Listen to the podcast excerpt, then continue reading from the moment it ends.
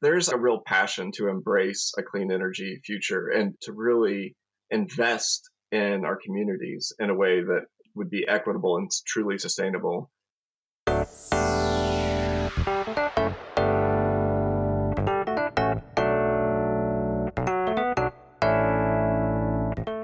Hello, and welcome to the Squeaky Clean Energy Podcast, brought to you by North Carolina Sustainable Energy Association. I'm your host, Ben Stockdale.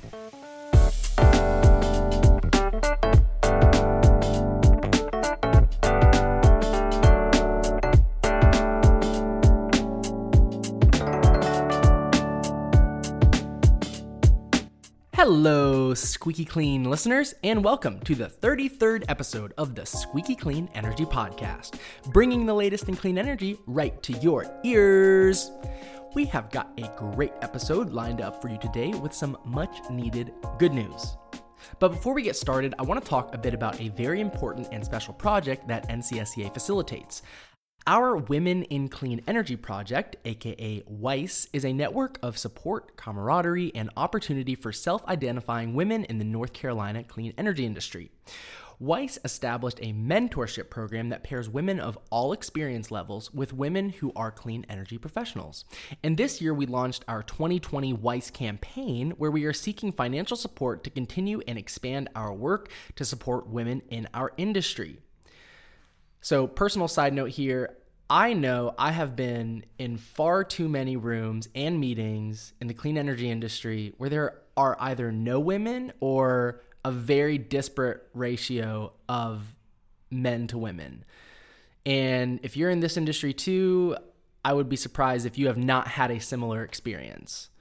So, if you have had similar experiences, and see this as we do as an issue in something that needs to be rectified, then help us change this unbalanced dynamic. Please visit energync.org slash WICE 2020 and give what you can to this important initiative.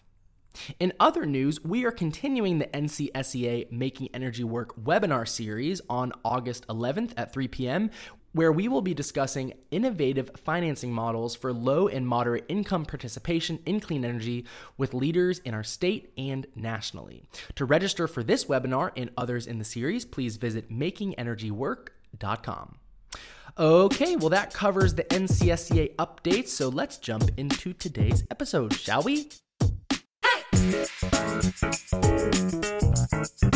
Clean energy.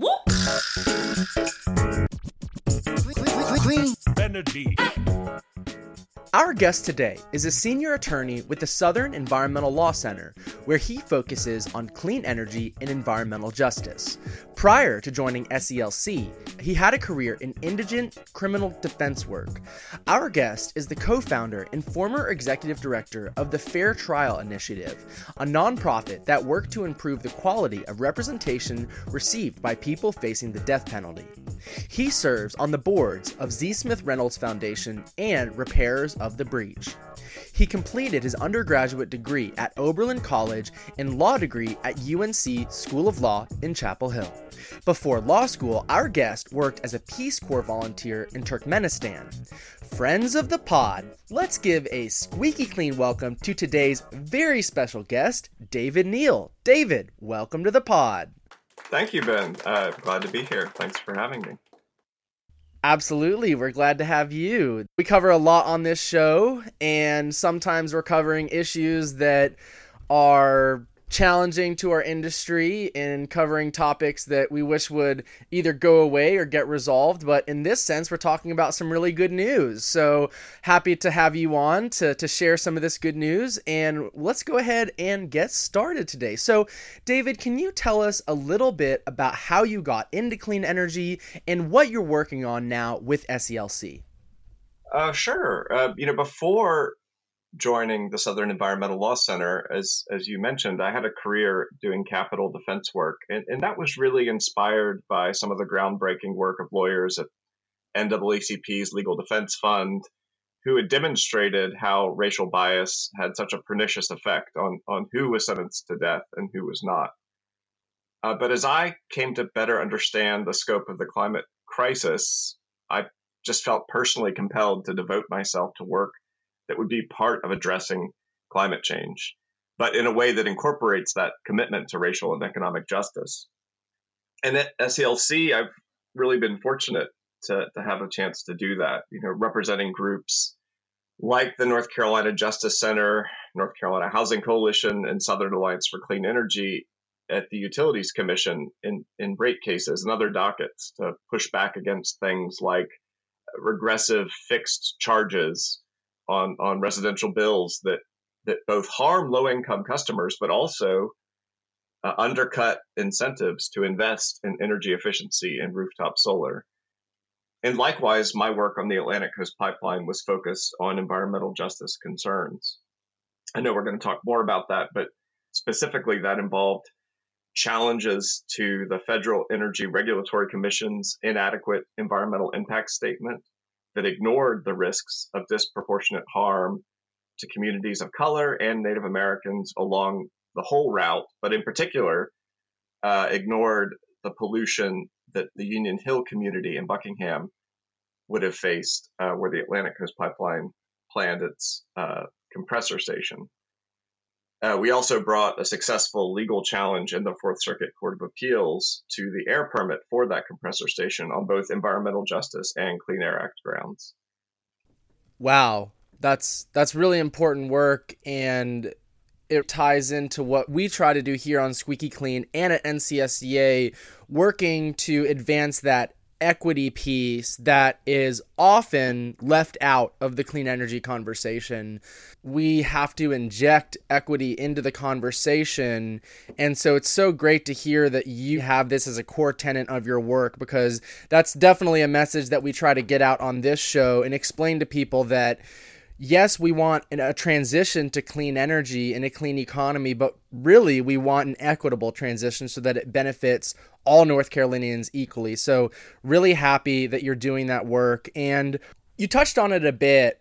And spoiler alert to all of our listeners, you've already seen it in the title of this episode, but the Atlantic Coast Pipeline has been canceled, which is huge news. I think it was really exciting for a lot of us in the industry. But let's backtrack to when this pipeline was still a very real possibility, and some would have even called it a likelihood because of the stakeholders and companies that were behind it. So, David, what was the impetus for this massive pipeline? And can you walk us through a bit of the history there? Sure. It, really, you'd have to ask officials at uh, executives at Dominion and Duke about what the impetus for the project was. But from the outside looking in, it always felt like those companies were drawn to the potential lucrative rate of return on investment that FERC, or again, the Federal Energy Regulatory Commission, allows for these massive interstate gas pipelines. I mean, these companies, uh, you know, could have expected to earn about 15 a 15% return, which is really hard to get anywhere else. And it was an $8 billion project, right? That it, it ballooned into a projected $8 billion project. When it was first announced in 2014 they initially said it would be around four and a half billion then five billion. And it just you know year after year the projections of the cost continue to increase. Um, within a you know those first couple of years after duke and dominion announced this project independent electricity and gas analysts you know reviewed the project and determined that there really wasn't necessary for meeting the energy needs of Virginians or North Carolinians. And, and it's important because those companies told FERC that the primary purpose of this pipeline was to fuel new gas electricity generation, well, new and existing gas electricity generation in those two states. Um, and it always troubled us that the purported need for this project was not demonstrated by any kind of market demand, but really just with contracts that had been signed between the owners of the Atlantic Coast Pipeline, principally Dominion and Duke, and their affiliated regulated utilities. And really, ever since the um, project was before FERC for its approval, we argue that that kind of affiliate agreement is not a good proxy for showing need and that the customers uh, those Duke Energy and Dominion Energy customers uh, were going to be those captive ratepayers were going to be ultimately at risk for being on the hook for paying for that whole project, or at least a, a significant part of it. And again, it just became even clearer as the years went by that it was going to be harder and harder to justify this pipeline. Uh, you know, Dominion in Virginia had historically inflated its projected need for new electricity generation. I mean, so much so that the State Corporation Commission took the unprecedented step of rejecting the company's integrated resource plan in 2018 and telling them to go back and use more accurate projections. Um, and again, we could we could talk more about how there are similar dynamics in North Carolina, um, but ultimately the landscape, even putting that to the side, the energy landscape has changed so dramatically since 2014, um, and the the FERC authorization, the, the certificate of public convenience and necessity that, that was issued back in 2017 was going to expire this October with only 6% of the pipeline in the ground and almost all of that in West Virginia.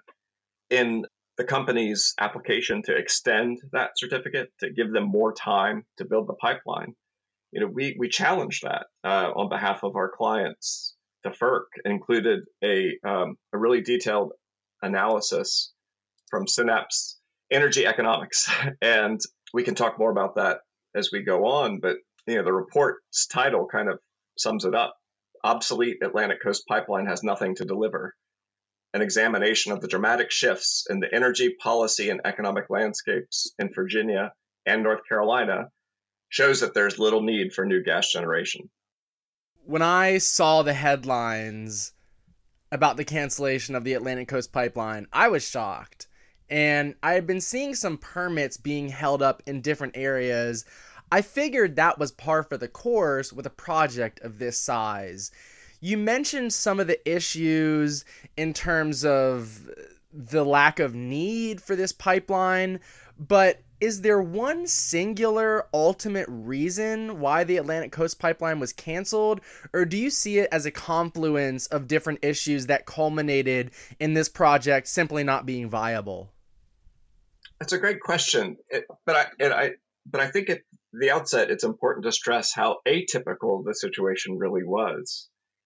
You know what happens too often is that FERC has granted their certificate orders, their again their certificate of public convenience and necessity under the Natural Gas Act. At the same time that other state and federal agencies issue their authorizations, their permits, and because of a process that FERC would engage in that we can talk about uh, a little bit more later, it was really hard to get into court and challenge those projects. Um, at the same time, construction was allowed to proceed. So, in a typical case, before a party had even gotten into court to challenge the ultimate FERC decision, a pipeline would be already completed. Um, and I think what was unusual about the Atlantic Coast Pipeline was that um, a lot of the permitting problems that the project had were ultimately self-inflicted. There were too too many rushed processes, too many um, concerns raised by agencies that were overlooked, and um, you know the eight uh, you know eight permits uh, that were required to proceed were missing at the time that the company abandoned ship and decided to cancel the project. I mean, that included the um, Fish and Wildlife Service permit uh, on endangered species, the Forest Service uh, special use permit to cross the Monongahela and George Washington National Forests, um, the Virginia Air Pollution Control Board permit that I referenced before that, that I had the good fortune to work on, the um, permit to cross the Blue Ridge Parkway, some of the water permits. I mean, it was by the time Atlantic decided to cancel the project, it was largely an unpermitted project, and again was facing this um, deadline of October when it was supposed to have been completed.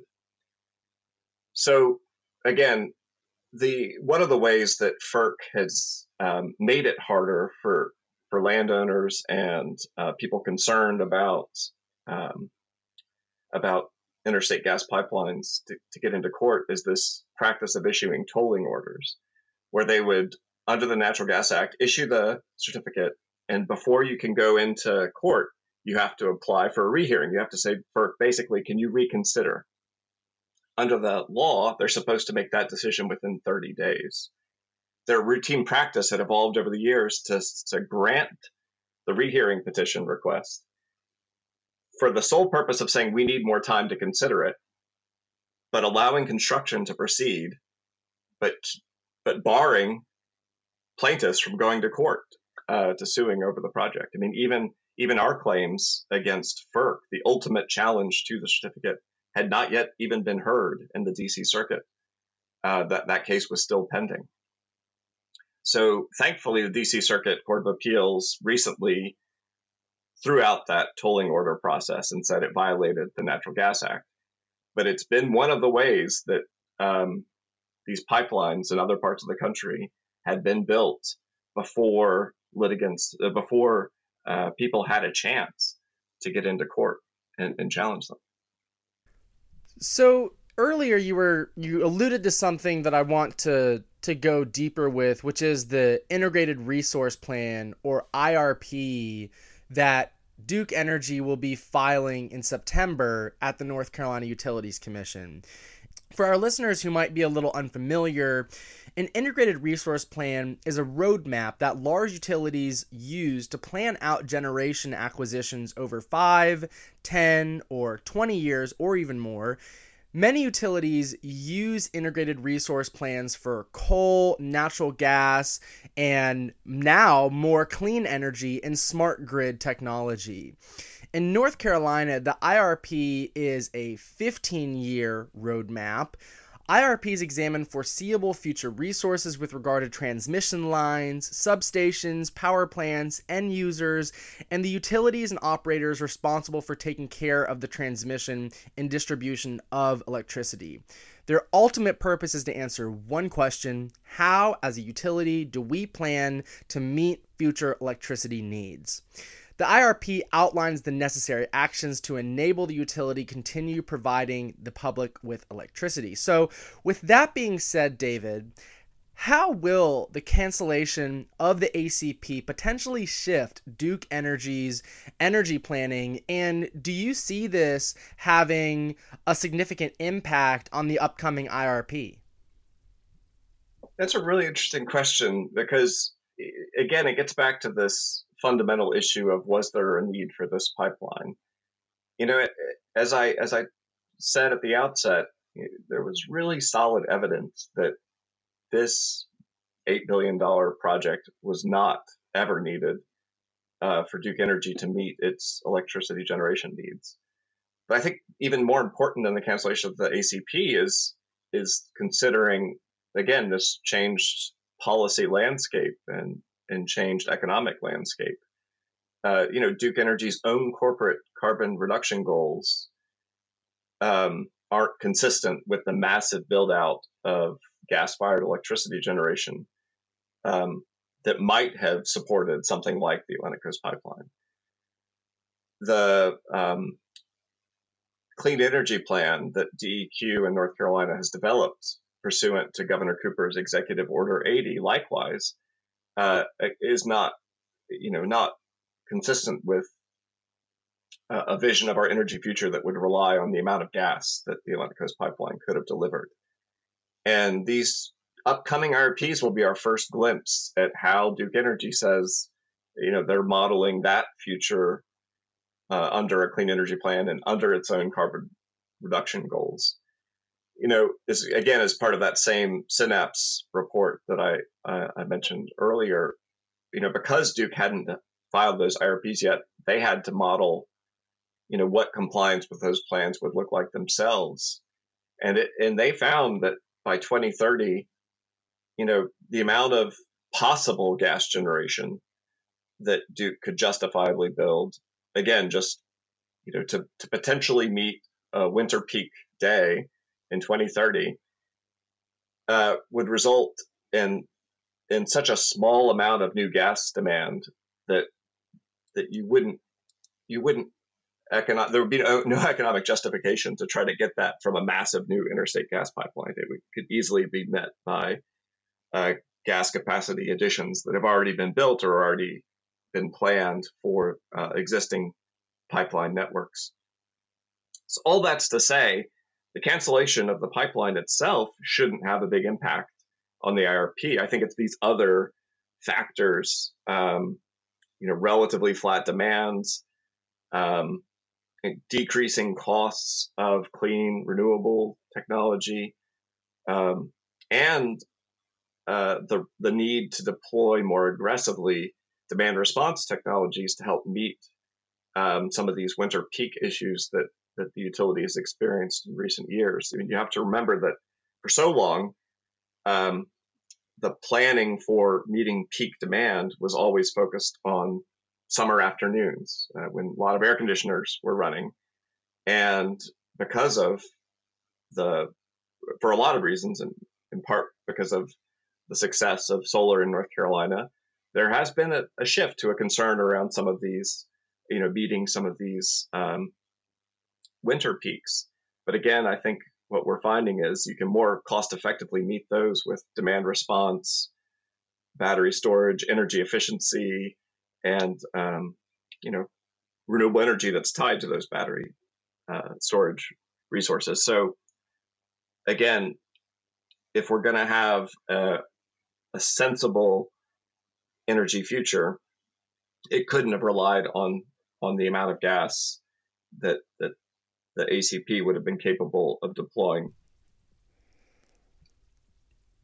Right. And as you mentioned, right. And as you mentioned, North Carolina as a state has already expressed that it wants a clean energy future and it wants to really make the existing fossil fuel infrastructure transition into clean energy infrastructure. So, this new pipeline that would have made justification for fossil fuel resources, new fossil fuel assets, and generation resources to be developed just seemed totally at odds with the state's interest in pursuing clean energy. And then you even look at legislation like House Bill 589, where the state legislature is trying to advance clean energy, and, and Senate Bill 3 from 2007. There's this long history of North Carolina moving in the direction of clean energy. So that seemed very antithetical to, to our state's response and in our state's interests. And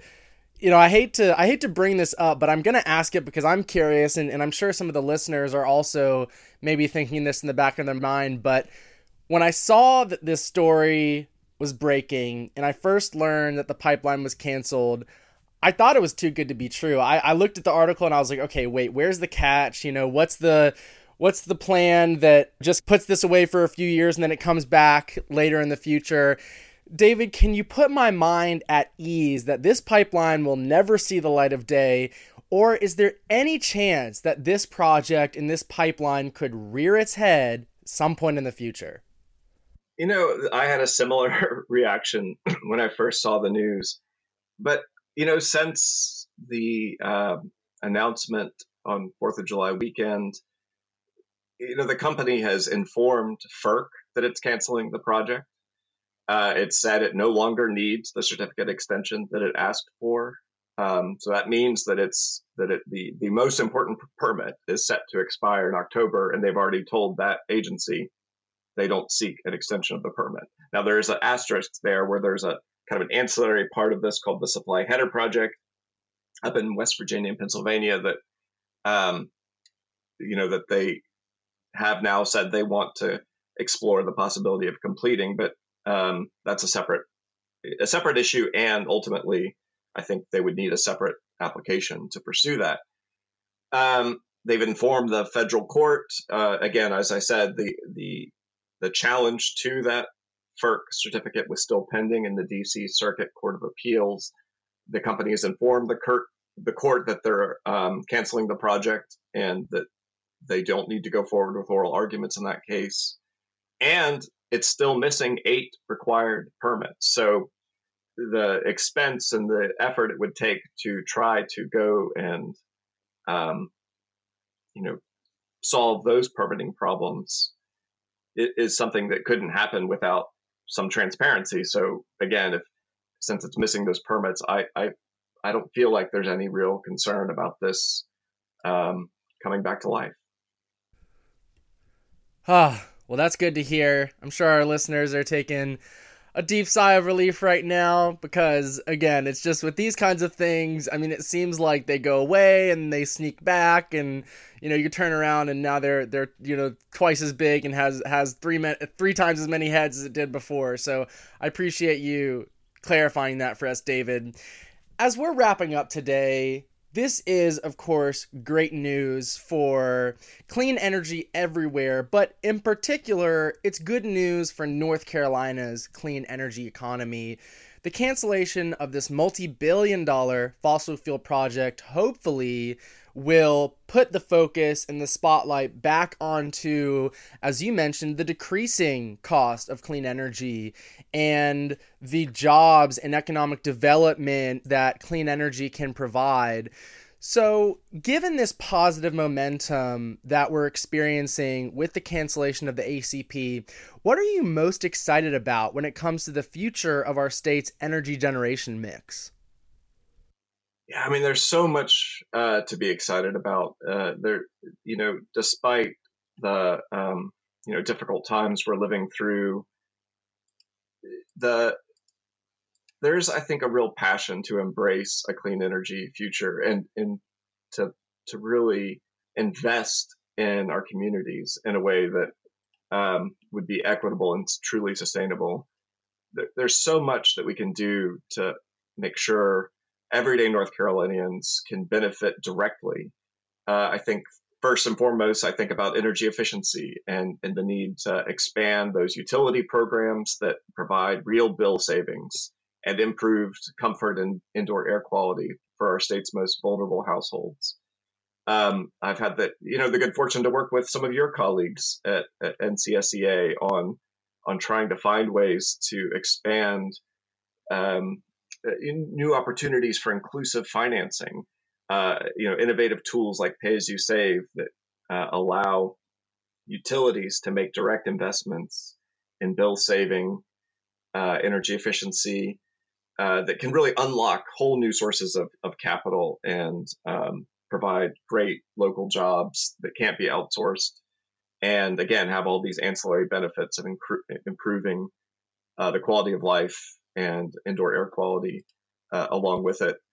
Uh, those same financing tools could could help unlock uh, additional investments in rooftop solar. And um, you know, I've already alluded to the need to to really think more creatively about about expanding demand response and um, other technologies that can help us meet our energy needs without building out new generation.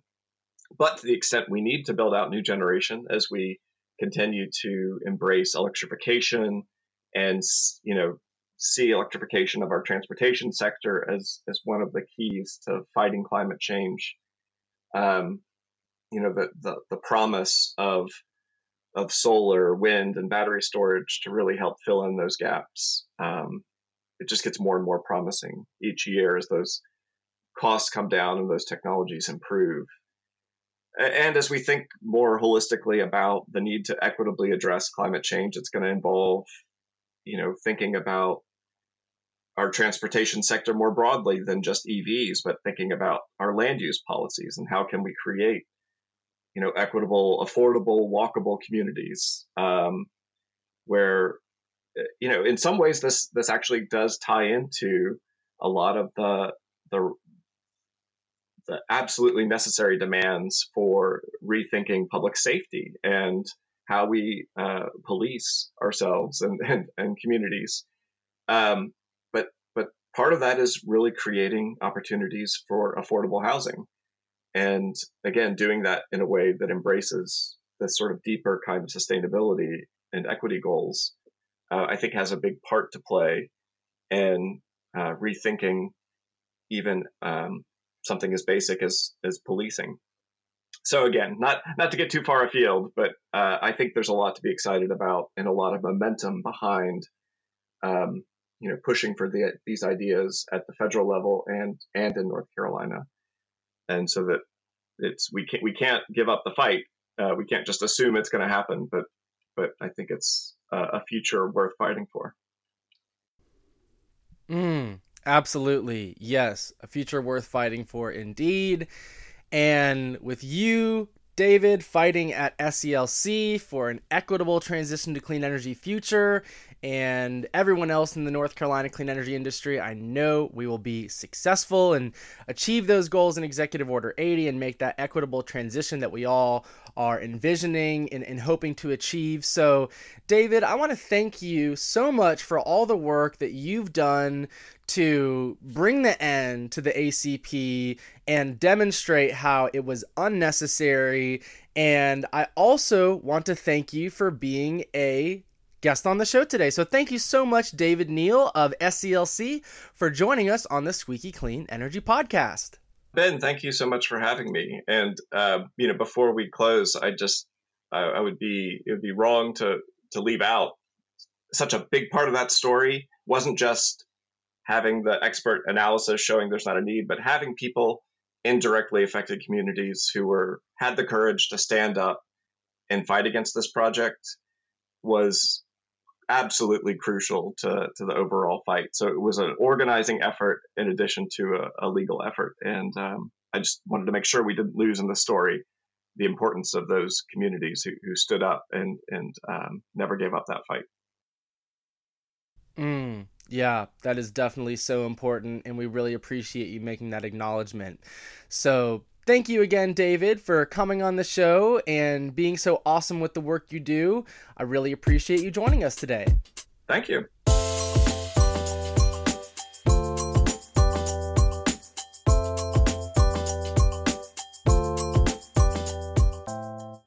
And that's all, folks. The 33rd episode of the Squeaky Clean Energy Podcast, bringing you the latest in clean energy right to your ears.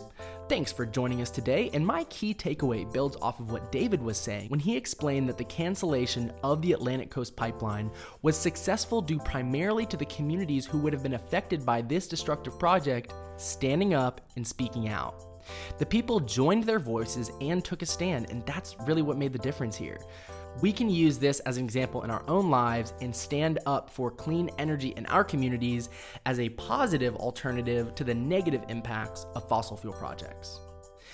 Thanks again for tuning in today, but before you hop off here today, I need three things from you. One, please visit energync.org slash WICE2020 to contribute to our Women in Clean Energy project and support women in our industry. We need this.